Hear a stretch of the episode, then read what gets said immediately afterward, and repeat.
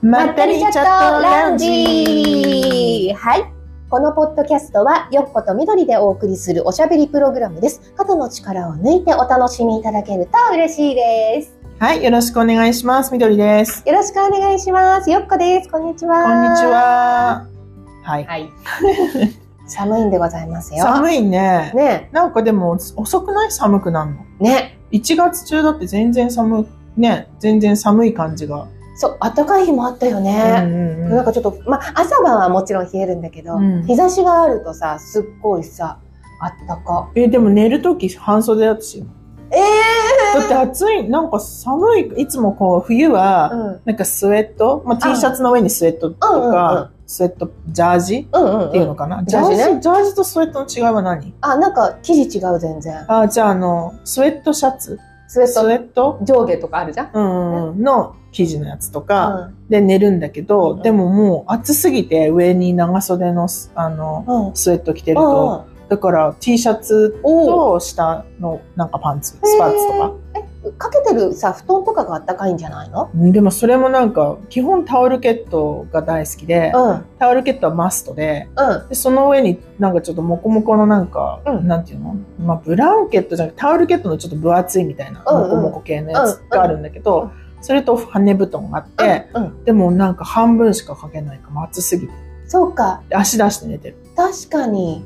でもなんか、まあ、それだったらあったかいかも。で冬はさ結構なんかその中にモコモコってなって、うんうん長袖も着てなんだけど、うんまだ全然その寒さこれから寒くなるってことかなまあ、あのーえっと、まあ、ちょっとでもあったかい時が続いたもんね。だって11月だってすごいあ暑いぐらいの時なかったで12月入ってからはちょっと寒くなってきたかもって一気にグッて寒くなったって感じだけど、まだだって今年に入ってからもそうだけど去年も含めて、うんあ寒って思ったのってまだ1回ぐらいだよえ本当、うん、でも確かにそれはあるかも。なんか去年よりとか普段よりもあったかいような気おうがおうする普段の年よりもね、でもこういう時ってさ変なさ2月ぐらいにすっごい冷えてさでさ4月ぐらいにドカ雪が降った雪りがす降るっんてあっだよたよね。ねそういうあ時るじゃない、うんあのそんな感じの時って大体なんか変なんだよね。まあでももう十何年ぐらいさ、うんエルニーニョだのなんだので、気候が普ね通じゃないじゃない、そうだね毎年、うんうんうんイギリスもそうだったし、うんうんうん日本もそうだから、うんだからなんかあんまりそういうのだんだんその季節がごガラガラ変わってっちゃうのかなって思ういぐやらい本当だよね。プラスなんかこう、去年はそんなに寒くなかったんじゃ、あ、去年の方が寒かったとか言ってるくせに、うん去年のこと全く思い出せないから、そうね。っていう感じはあるよね。ね去年ってか一昨年か。さすがにさあうん一昨年ね。うん。さすがにさ去年のさあの秋とか、うん。え秋ないって思って夏から急激に冬っていう感じが私の中ではあってそっか。なんか秋とかあったっていうしかもうち11月、エジプト行っちゃったかあら、めっちゃなんか真夏みたいな。 本当だそういえばそうだったそう、しかもすごい本当に最初の2日3日でう、んうんうんなんかプールとか入ったかいやらそ、うだよね水着持ってって買っそうそうそう。だからなんかちょっと色黒くなったの。うんうんうんうんだからもう12月に帰ってからもなんかどこ行ってもみんなになんか焼けてないって すごい言われて焼け焼けてる焼けてるみたえエいジプト焼けなんでな。すけどそうみたいなそうそう。だねから暑く、すごいやっぱ太陽が強いかあそうら、だねほんと2日ぐらいでも痛くはないんだけど、うんうんなんか黒くなっちゃって。そうかだからね、ちょっょっとだからもしかしたら去年の流れとしたシーズンが、と、うんうん、私の中ではちょっとごちゃごちゃ。確かにそれはあったかもしれないねでも大体さ、クリスマス時期とかうっんうんうてんちょっと寒い感じのイイメージが、ヒ聞ーターつけてとか、あもちろんもちろんそうねでも全然なんかその要素もないんだけ確ど、かにねだからあったかいんじゃないの去年そうからだね今年に。なんか見ねて、あったかい感じでね、1月に入って、1月が、いこあの最近最近本当グッとうん来たかもなーってちょっと思って。え、4つのシーズンでどれが好き今は、春、うん、やっぱ春秋過ごしやすいも過んね。ごしやすい。え、じゃああ、 1個しか選べなかったらずっと1年間同じ春か夏か冬か秋どれれかだしかない。だったらどれがいい春、春かな春あの、えっ、と、春って言っても、ちょっと、なんだろう、少し夏に近い春。ああ、あの6月とかってこと6月。あ、6月も雨ち降ょるっとか。でも暑いかな、もう5月ぐらい。そ最近もう6月ぐらいからエアコン入れたりしてるよね。 5月ぐらい。なんか、別にエアコンもいらず、外の風、うん網戸にしといて、外の風気持ちいいねって言って、て。うちの中ではちょっと半袖でもいられるよねって、外出かけるときは少し薄手のななんかカーディガンがいいよねとか、それぐらいがいい。そっか、そうだね。春と秋がやっぱ過ごしやすいよね。うんなんかその暑さ、寒さがさ、そこまで調整しなくて。そうだね。まあ、ある意味お洋服も困っちゃうんだああ、そうそう そう。けど、どうしようかな、みたいなね。そうそうそう。まあでも、そう、一年中だったらその方が過ごそうし、だねでも好き嫌いで言うと、うん私は冬が好きだから、あ、本当だからもしかしてその好き嫌いだけね、不便とかさ、うんそういうこと考えちゃうと、うん春と秋がすごい過ごしやすいけど、でも、あの、どのシーズンが一番好きって言ったら冬が一番好き。そっか。昔は私本当に、こんなに暑くない昔ね。うんそれこそあの学生時代、子供の頃とかは。暑くなかったのあの、それこそね、今はさ、夏になるとさ、30度超えて当たり前じゃんああ、うんうんうん。だけど昔日本であの私たちが子供の学生の頃とかは、うん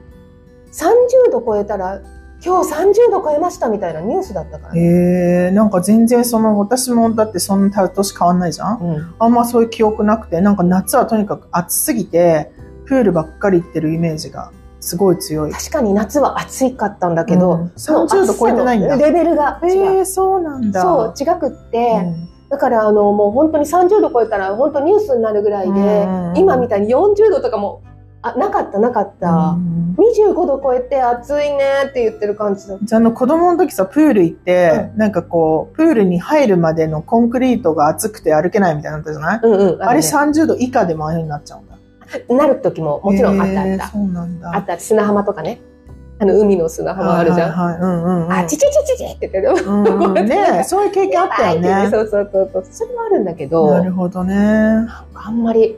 あの、それこそインドみたいだねって思うじゃん。 なんか、インドインドとかさ、うんあっちの方のさ、気候ってさ、昔から40度近くとかまああったじゃない、ね。なんか、今日本もさ、夏さ、近くになってねる、ってな感るじよね。だから熱帯雨林みたいだねとか言って確かに。うちの父が毎年ね、あの、いロンドンに住んでる頃、うんだから私はまだ子供の頃ね、うんうん。年に1回、1ヶ月から2ヶ月、結構長期で、うんあの、中近東に行く仕事で行くのおうおうね、で帰ってこないわうけ。んうん。でさ、その、もう40度から50度なんだって。毎日ね。溶けるじゃん。だから、まあ、そのシーズンを選んだのがなんかちょっとよくわかんないけど、うんうんうん行ってる最中は、誰もい午後の4時5時ぐらいまで仕事しないんだって。だから本当に行ってても、まあ、ホテルにいるじゃんで、朝からその夕方ぐらいまではプールで過ごして、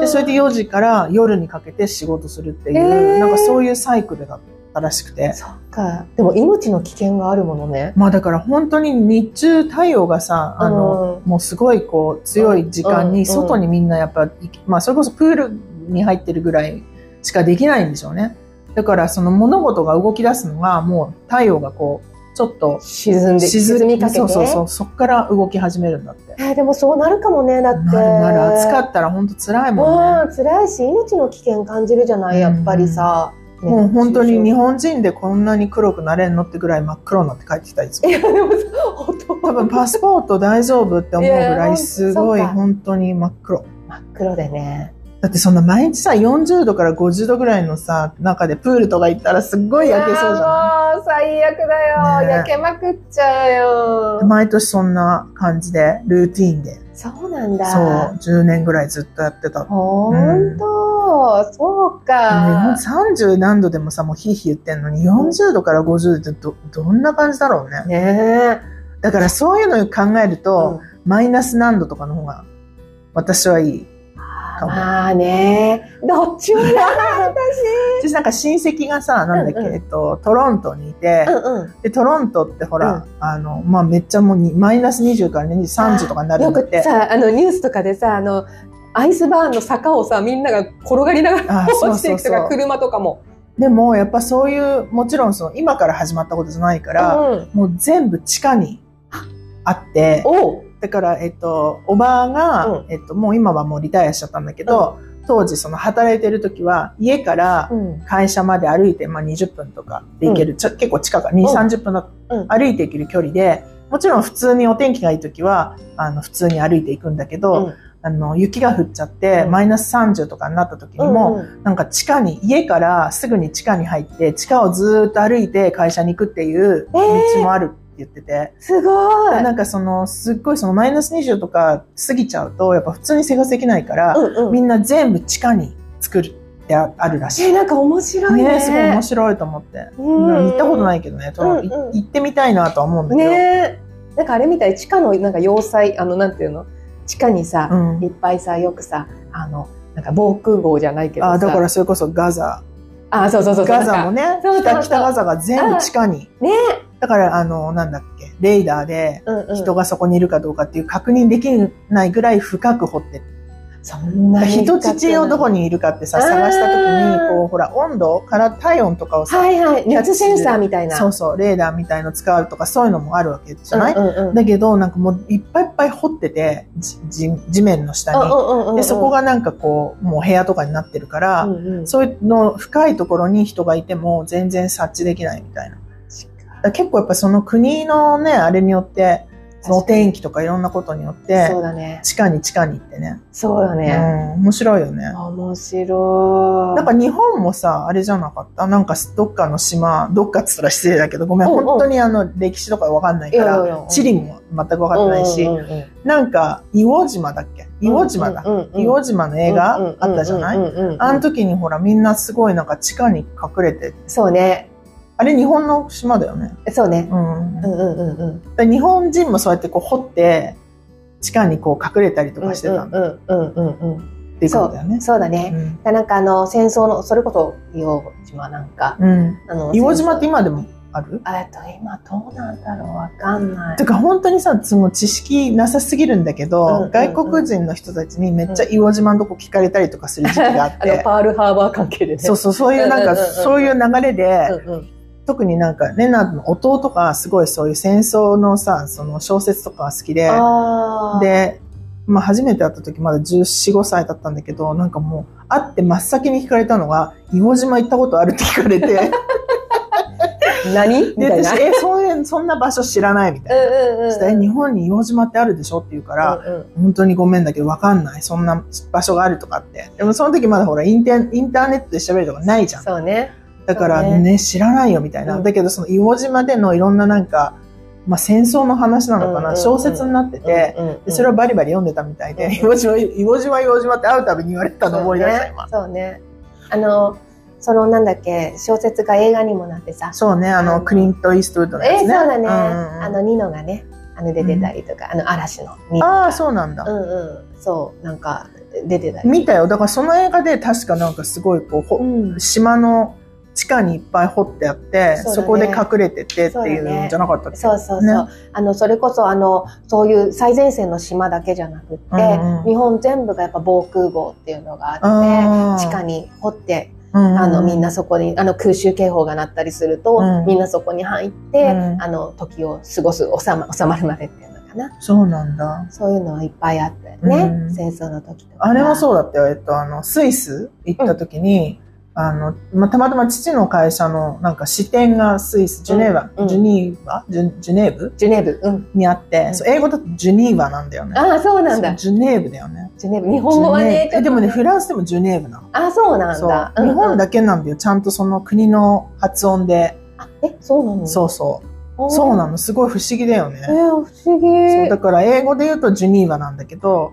日本語とフランス語だとジュネーブなんだよね。ね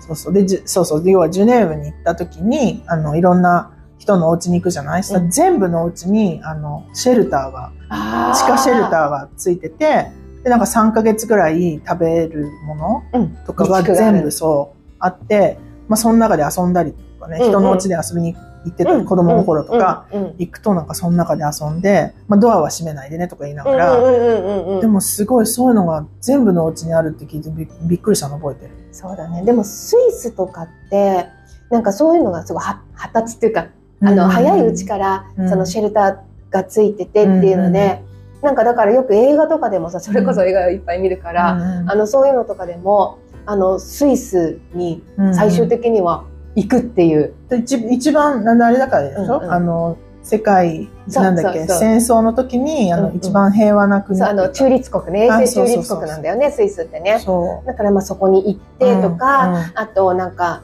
あのそのシェルタうんうーんに、なんかそのお家についてるシェルターだけじゃなくて、うん他にもなんかあるじゃん、うんそういう大きいシェルターみたいなやつ、あの国だかなんだかわかんないけどうんやってるやつ、あのそういうところにっていうなんかそういうドラマとか映画とかでスイスってよく出てくるんだよね。まあねうんでも普通に普通のさあの家庭が、うん普通のお家に全部ついてんだよそれねが、だからそのすごいよねすごいよね。なんかでも日本でも今そういうお家をすごいいっぱい売ってきてるよね。ああそうなんだ、うんうんうえん。戦争になる可能性があるってことそれまあだからいろんな危機があるからってことなんじゃない反対にあれじゃないの災害のためなのかな、そうね。れはあの、で、またほら、原発の事故が東日本大震災の時にあったじゃない。そういう時の、あの、ことも考えてとかさ。ねすっごい大きな津波が来て地下にあるシェルターに入ってたらどうにかなるとかってこいとや、わからない。それも津波が防げるのかどうかもわからないよね。あの、水がね、うん防げるのかどうかもわかんないよね。なんか浮くようになってればいいのかなそれがどうなんだろお水の中になっちゃうでしょだう。って、うん、そうだよね。でもそれがいつ引くのかもわからない確かわにけだしねね。だからいつ出てこれるかもわかんなくなっちゃうかあら。れね、なんってかいう一の個はね大きいのがあると、その後の余震みたいのもずっと続くから怖いよ、ねうんそうそうすごい続くしね、本当に。そう、ついだから本当に数日前に、あの、新潟のね、実家が新潟のお友達がいるんだけど、うんうんもうずっと会ってない友達で、うん。で、なんか、なんかその能登っていうのは、うんニュースとかで見てたんだけど、うんそれがその新潟と関連するかずっと繋がってなくて、そっかそっか。なんかすもう全然時間経っちゃってるのに、うんはって、すごい彼女のことを思ったんだよね。うんうんであとなんかで、あの、新潟がどうのこうのっていうのをニュースで見たんだよね。うんうん。それです、なんかもう何日も経ってんのに大丈夫とか LINE 入れてて、そう遅うとか言われたけど、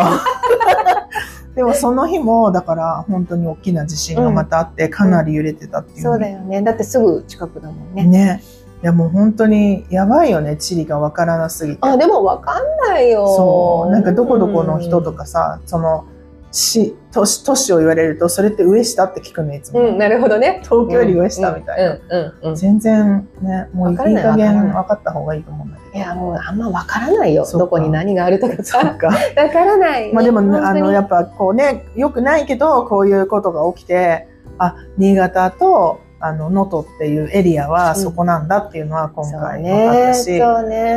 本当によ、やばいよね。知らなすぎいて。やいやいやいやいや。でも本当にあの、そういう地震とかさ、その災害系うんの、うんうんあのことって本当にさ起きるたんびに思うんだけどうん本当にその自然の前ではあの人間ってどうね、うん何もできないよねっていうふうに思って、まあ、その後のねフォローとかはできるかもしれないけど本当に突発的に起きることじゃない、うん起きますよって言わないじゃん。うん あのだからなんか本当にそれまでの準備大変だよねって思うあの、まあいろいね。ろとね。まあ、あれだよね。やっぱこういうことがあると、毎回そういうふうに、あの、気持ち的にね、やっぱその、うそういうのを直接受けたことがないから、うんその、そういう災害でいろんなこう被害に遭った人たちの気持ちはそこまで分かってあげられないかもしれないっていうところもあ,、あるんだけど、、でもやっぱりなんかこう、自然な力、こう物事、自分の小さな自分の人生の中でも起きることって止められないし、そうだね。明日何があるか分からなわからないいよっねていうね、そうだ。っていうのはもう絶対的に考えさせられるね、こういうこと本があ当るそうだね。なんかこう、本当あにるそうよねね、その意味があって起き起きるとかってさ、結構自分のさ、LINE の、あの、モットーとかにう、すべ、てには意味があるっていうふううんに、すべて起きることに意味あるっていうのがさ、すごい好きな言葉で、そこにずっともう何十年も入れてるんだけど、うんまあその、ね、被害が起きた人にしてみれば、なんかすごい失礼な言葉になっちゃうかもしれないけど、うんやっぱ私は個人的に、本当に個人的にこういうことが起きるたびに、やっぱなんかそういうふうに、こう何が起きてもおかしくないし、うんそれに対してそれぞれができることをどうにかするしかないんだろうなっていうふうにうん思っちゃう。なんか思う思いさせられる。うん思わされそうださせられね。るうんようなな。ことだなと思って。そう今だ回ね。本当だね。自然の力っていうのは本当に見せつけられるよね。うん。うんあのやっぱり人間として人人としてっていうかさ、うんどういうふうにあのそれこそ生きているのかとかうさんうん、生きていくのかとかさだ。って人間だって自然なものだからそうね。そうそうそうそう。だから私たちにももう明日、あの1時間後に何があるかわからないってことだよいやね。その通りだよね、今の状態が長く本当にずっと続くかって言ったらそうでもないしね、うんうんううんんうんまあ、確かにそんなに大きな変化じゃないけど何かしらね生きていけば起きてるし、そうだねただなんかそうこういうことがあるとやっぱり1時間1分とかそういうレベルで大事にしなきゃいけないかなとか、うんうんなんかこうちょっと面倒くさいとか思ってもちょっと友達に声かけとこうとかさ、うんうんちょっとうんねあの家族にちょっと優しい気持ちになろうとかっていうふうにまたなんか改めて考えてしまうかなって。そうだね、うん本当だね。なんかちょっと、本当にあの、こんなと、こういうことがね、あの、あると、もうにわかになっちゃうかもしれないんだけど、でもやっぱり水は少し用意しとこうよね、とあかそさ。っちうん。それもあったり、うん、うんうんうんあと、あと、ちょっとあの、例えば、こういう大きいことがあった場合うは、ん連絡がつかなくなるから、あの、ピンポイントで待ち合わせはここにしとこうねとかあ、ーここに行けば会えるように、あの、話しとこうねとかさ、あの、なんかそ、そんな風に、あの、家族とも話をしたりとかうんうんして、あとあの、食器棚のうんやつの、あの、動画を見て、うん食器が飛び出してくると突っ張り合わないから、こう扉が開かないように、する、 あの、それこそ私が見た動画では、あの、たまたま台所にいたお母さんが、食器棚のこういう丸いさ、丸いのポンって開けうる。んうんうん観音開きに、ん観音丸いとこ。で、それが飛び出してくるのが危ないと思ったのか、あの、テーブルにあった麻婆豆腐の元あるじゃん、四角い。うんあれをそこに、こうなると、ここにポンって、缶抜きのように立てたら、うんうんそれで、あの、ドアが開けなく防げて、たんだうんうんだから麻婆豆腐最強って書いてあったけど、うんあの麻婆豆腐というよりかは今度たまたまそれがあったからこういうふうになって、うんうんあの割れずに、まあ、飛び出してこずにあの怪我しなかったけどお母さんも、ううだからそういうのも考えなくちゃなと思って思わずさその食器であ食器棚開かないようにするうんうんやつをアマゾンとかで見たよね、マジ見たすごいね。やっぱでもなんかそういうの気になってて、うん、地震対策、まあ確かにやれることはなんだけど、それこそあの、なんだっけ、3, 3月11日の大きな地震あったじゃん3.11、うん、東日本ねうんあれの時も、まああの時すごかったじゃない、すごかっ私たたねちもね、個人的私たちにもすね。ごかったね。停電だったりなんだりとかいろいろとあったじゃそうそういろないいろあったね。でもなんかその時にすごいやっぱ周りの人たちがそのお水とか、うんなんかこう蓄えっていうかね、うんうんあとはそのなんかなんとかセット、うん避難する時うん、の、避難セットね、あその、う非常袋みたいな。そう、みんなそういうのは集め始めたんだけど、その時も今も同じなんだけど、もうなんかそうなっちゃったら、うんもうその時に何かこう、うんなんだろう、こう、どうにか生きていこうっていうよりは、もうそれに流されるっていうふうに自私すごい思っちゃうんだようね。ん、うん。だからそこ、こで自分が死んだりとか、怪我したりとか、それでももうしょうがないみたいな。うんだからなんかそのお水を集めたりとかさ、そのなんとかセット買ったりとか、うん全然その時も動かなかったし、うん、今。回もね。うん、うん。だから、なんだろうな、常にその、自分はもういいのよ。何が起きうん、てうも。ん、うん。だけど、やっぱ家族だよね。うんあの、やっぱね、夫と母親が今一緒にいるから、うん、うん二人に何か起きると嫌だから、なんか気をつけなきゃとかって思ったりとかうん、するけど、あの、私はもういいやって思っちゃうところはなんだろうね。うんうん。全然その、なんかこう、そういうので死んじゃったら嫌だからとかさ、そういう一一切そういう感じがしない。うん、うん、うんうんうん。なんか、あのー、そのお水とか、うんその、いろいろと、例えば、あのー、東日本大震災には被災された方の話を聞いて、あの、本来はこれ、例えばスリッパを置いとくとか、うんあの、そういうようなことも含めて、見て、やっぱその家族を守らなくちゃいけないから、だから、あの、それに対応するそのお水だっうたり、んうんうん、もちろんわかるよ。なんか一人、一うん人、やっぱり3本、2リットル、だから6リットルうんは、あの、自衛隊が来るま、自衛隊とかのその災害救助が来るまでは、それが耐えられるぐらいのものは持っといた方がいいとか、うんそれをちょっと備蓄してみたりとかして。そうなんだねそういう気持ちに全然なならないっていうか、ななんだろうねうんうんうんなんかその準備した方がいいっていうのは分かってんだよ。うんうんみんなそういうね、うんこういう経験もね、もちろんこんここの先あるかもしれないし、でもなんかそういう気持ちにならない。うんうんうんうんうん。でもまあなんか自分事として、うんまあまた家族っていうようなものに関しては、あの、まあ多少は、うんそれは